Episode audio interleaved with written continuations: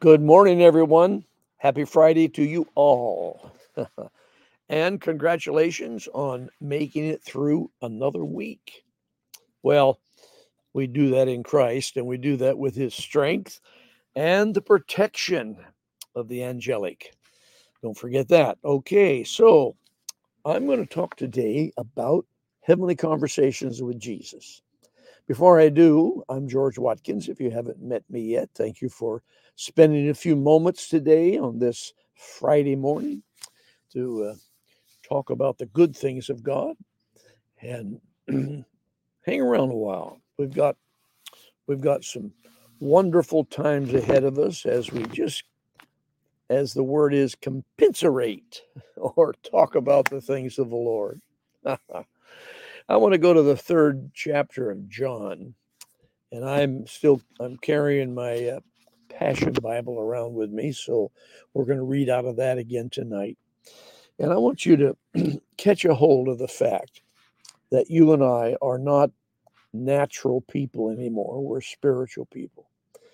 the The whole reason that Jesus came and gave Himself for us on that sacrificial tree, and then rose from the dead, ascended to the Father, and sent the Holy Spirit back to us, is so that we would be, as this description in John 3 with Nicodemus, we would be born again or born of the Spirit.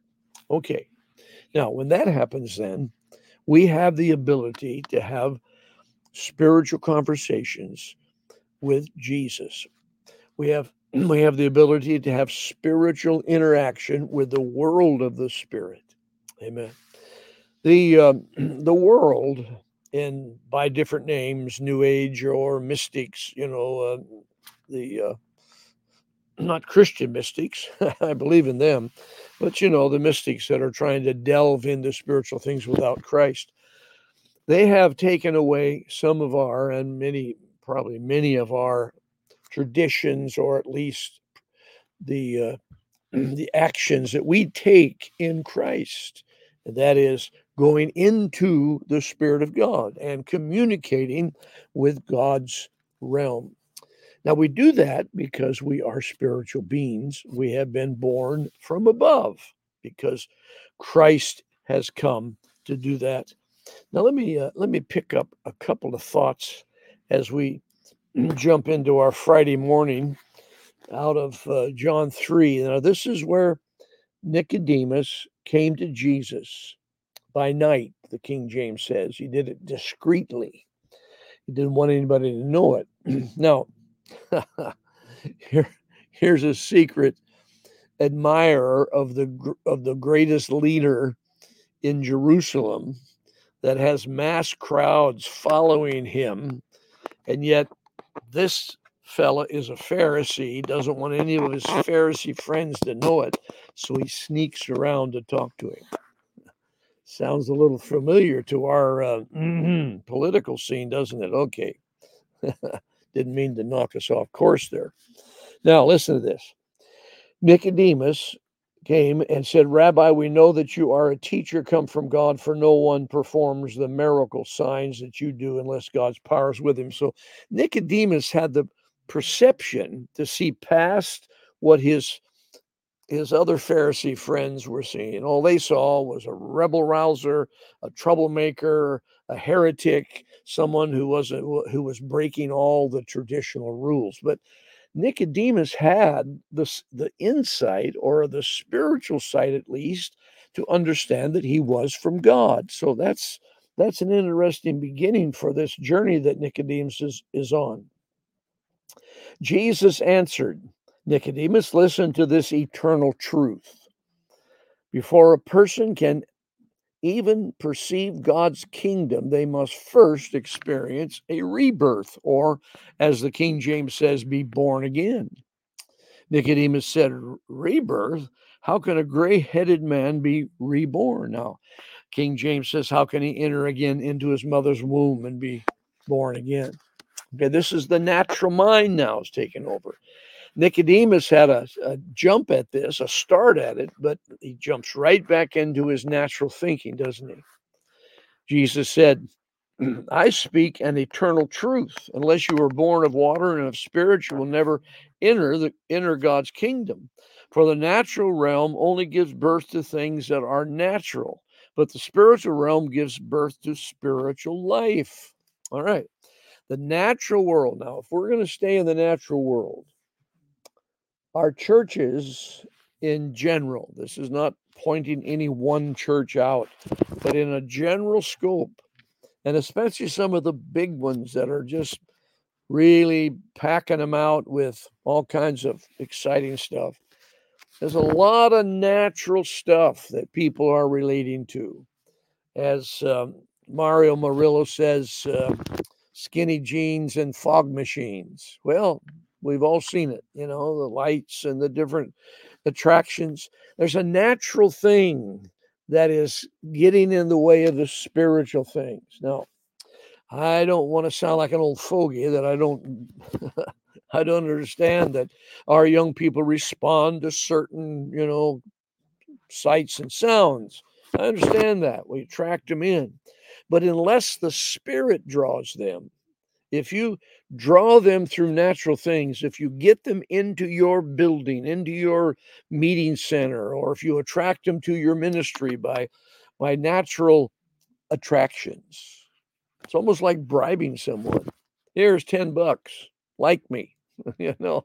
Well, after they spend their $10, they want another 10 or 20 because that wore out.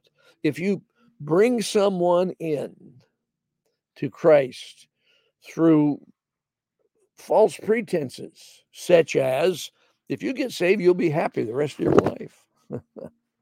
if you get saved, everybody will like you. Well, we know that's not correct, is it? Because that's a natural thing. Trying to get someone born again, or I should say, get someone into Christ, become a Christian, and you attract them through entertainment, you attract them through fancy programs. You attract them through friendship. I'll be your friend if you, you know, receive Jesus. Okay, enough of that. Now listen. This Jesus said the natural things birth natural things, and the spiritual world births spiritual things. So, how do we go into that spiritual world? How do we get in there? How do we communicate with God? How do we have conversation with Jesus? Well, by faith, isn't it? By believing in the Lord Jesus Christ. The scripture says, if you, Jesus said, if you believe on me, you will have eternal life. Now, there's the interchange. You can't see it, it's so quick. If you believe on me, whew, you will have eternal life. I saw something the other day that reminded me of how salvation really comes. And they had a picture of the thief on the cross. He didn't he didn't go to class to learn, you know, the catechisms. He wasn't water baptized. He didn't have to attend church four times. Jesus said, Today you'll be with me in paradise. Something took place in the heart of that thief on the cross called faith. And Jesus said, If you believe in me, you will have eternal life. Am I opposed to, to the things that go on in the scriptures that teach us how to grow in Christ and we have maturity and we learn the principles of God? And, and Paul spent a fair amount of his time teaching us how to treat one another and get along in church and prophesy and speak in tongues. All those things are wonderful and important because we have, we're not called just to get saved and die like the uh, thief did. We're called to be born again and create history, change history, shape history, and do something in this earth that has eternal value also. We're not just escaping. That's why I have such a I have such an attitude toward this this teaching that's been around for a couple hundred years about getting saved and getting out of here. We're going to rapture ourselves out of here. You know, he's coming any minute. Now, do I believe in the second coming?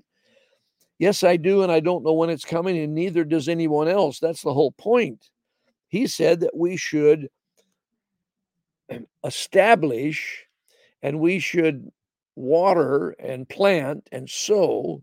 And he said, as long as the earth is in existence, there will be seed time and harvest. That means when he called us to preach and pray and heal and deliver, that's the seed time and harvest in the spiritual world. Amen. Okay, so that's my rant for the night. Now, Jesus said, I speak eternal truth. Unless you are born of water and spirit, you're not going to get any of it. For the natural realm only gives birth to things that are natural, but the spiritual things, but the spiritual realm gives birth to spiritual life. If you have a church or a meeting, you're meeting together and you have no spiritual activity, it's all natural stuff you feed the poor you have you know banquet dinners you have inter- have the music come in and sing you you um, you know give clothes to the to the to the those that need it. That's all that's all wonderful christian principles but it's not spiritual as prayer worship the things that you are able to hear god through the teachings that are spiritually led, not just theologically driven or rule driven or law driven. Sometimes preachers and preaching and teaching can just be another set of rules that you have to hop through and jump through. There's something about the release of a spiritual secret or truth or revelation that does something to the inner man. It's different than just hearing the rules again. You know, here's rule number 43 don't kick your dog when you go by him. Oh, that was a silly illustration. Anyway, I wouldn't do that. Now, you shouldn't be amazed by my statement. You all must be born from above, for the spirit wind blows as it chooses. Listen to this. King James just, just uses the word wind, but this Passion Bible is bringing out some of the deeper meanings of the, the Aramaic words as it's being translated. you shouldn't be amazed by this statement. You all must be born from above, for the spirit wind blows as it chooses. You can hear it hear its sound, but you don't know where it came from or where it's going. So it is the same with those who are spirit born. We are in that world of spiritual activity.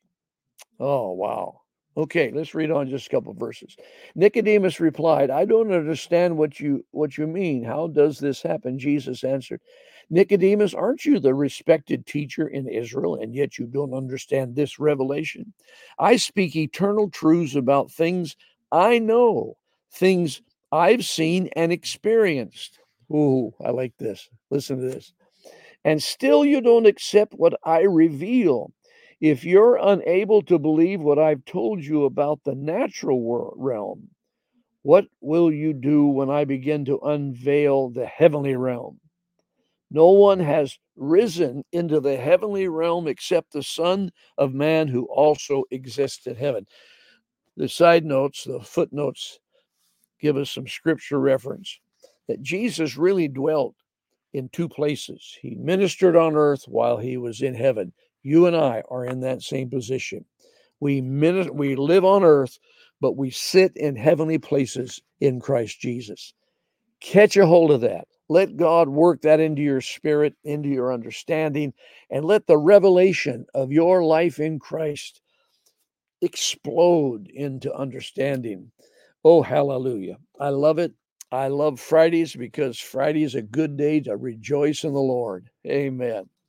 Thanks for stopping by.